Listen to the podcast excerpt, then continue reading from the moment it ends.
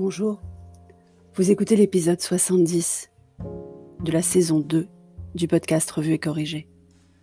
Cet épisode est tiré d'un billet du blog publié le 9 février 2021 et s'intitule Je n'y comprends plus rien. J'ai la tête qui éclate. Je voudrais seulement dormir. Oui, je sais, j'ai déjà utilisé cette référence musicale lors d'un précédent épisode. Mais ça ne s'arrange pas en fait. Donc les médecins n'arrêtent pas de nous dire que la décision de ne pas reconfiner est mauvaise, que les chiffres vont exploser et qu'on va droit à la catastrophe. Sauf que ça n'arrive pas encore.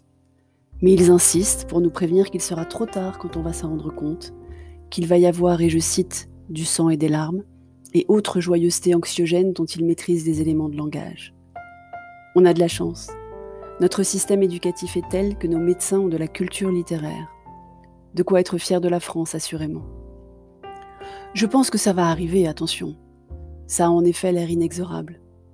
Mais je me dis aussi que chaque jour de gagné est un jour de gagné. Ils disent que chaque jour de gagné aujourd'hui nous en coûtera deux plus tard. On ne saura jamais, puisque la test est impossible. Dialogue de sourds. Je n'en reviens pas qu'on n'ait toujours pas d'infos fiables et vérifiées par les pairs sur l'effet du vaccin sur la transmission du virus. Et donc, je ne comprends pas plusieurs articles qui, un, parlent d'atteinte de l'immunité collective et deux, de passeport vaccinal. Dans ma compréhension, mais je ne suis pas médecin, l'immunité collective arrive quand un certain pourcentage de la population est immunisée. Sauf qu'avec les vaccins à ARN messager, apparemment, on n'est pas immunisé stricto sensu. On est protégé que ça dégénère en forme grave, donc on est malade, on porte le virus, alors qu'une immunité signifie généralement qu'on n'est pas porteur, même sain, et peut-être, mais seulement peut-être même, qu'on est contagieux. Donc le virus circule toujours.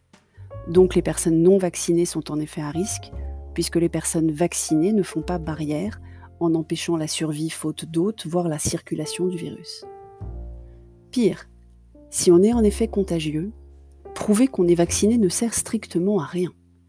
On doit quand même porter un masque, respecter les gestes barrières et prouver par un test qu'on n'est pas porteur pour passer les frontières. Si j'ai mal compris quelque chose, ce qui est possible, j'aimerais bien qu'on m'explique. Pas qu'on continue de passer sous silence ces questionnements qui me paraissent juste normaux quand on a un niveau scientifique certes non nul, mais non médical.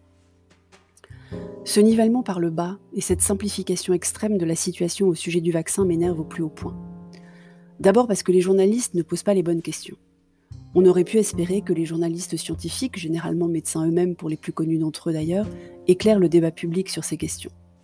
Mais vu que la grande majorité a repris la blouse dans l'effort de guerre et on, les en remercie, ils n'ont en face souvent que des journalistes qui ne savent pas ce qu'ils ne savent pas. C'est ballot. Ensuite, parce que j'ai en fait l'impression qu'on nous prend pour des veaux. Plutôt que de nous expliquer les tenants et les aboutissants de la situation avec pédagogie et précision, en laissant ouvertes les questions ouvertes, on nous assène des grandes demi-vérités en nous prenant pour des idiots ou des idiotes, totalement dénués de sens critique et de sens de la nuance. La démagogie est en plus internationale. Puisqu'un vaccin, et là je mets des guillemets, existe, tous les pays du monde se précipitent pour vacciner et empêcher plus de morts, soit. Mais pour s'assurer que l'espoir existe, pour donner l'impression d'agir, ou tout simplement par pensée magique, au goût du pari, on nous fait croire que les jeux seront faits quand le nombre de vaccinés sera suffisant. Or, je ne vois rien dans les débats qui me l'affirment, puisque la cruciale question de la contagiosité quand on est vacciné n'a pas été tranchée. Et c'est pas tout.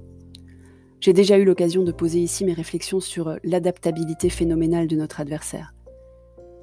Si le vaccin n'empêche pas le virus de se propager mais ne fait que protéger des symptômes et d'éviter les cas graves, alors le virus vivra sa vie de virus, passant d'hôte en hôte, parfois même pour longtemps, mais n'aura pas à évoluer pour survivre. C'est un cas de figure mauvais pour l'importance du vaccin dans le relâchement des mesures barrières, mais bon pour la stabilité de l'efficacité du vaccin pour lutter contre la mortalité.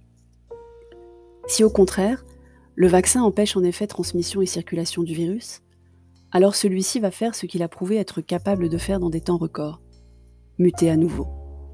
Muter pour devenir cette fois résistant au vaccin, comme il a muté à Manaus et au Cap pour réinfecter des personnes déjà guéries de sa souche mère, comme je vous le disais dans un précédent épisode. Donc normalement, là, vous avez compris le choix de l'illustration de ce billet.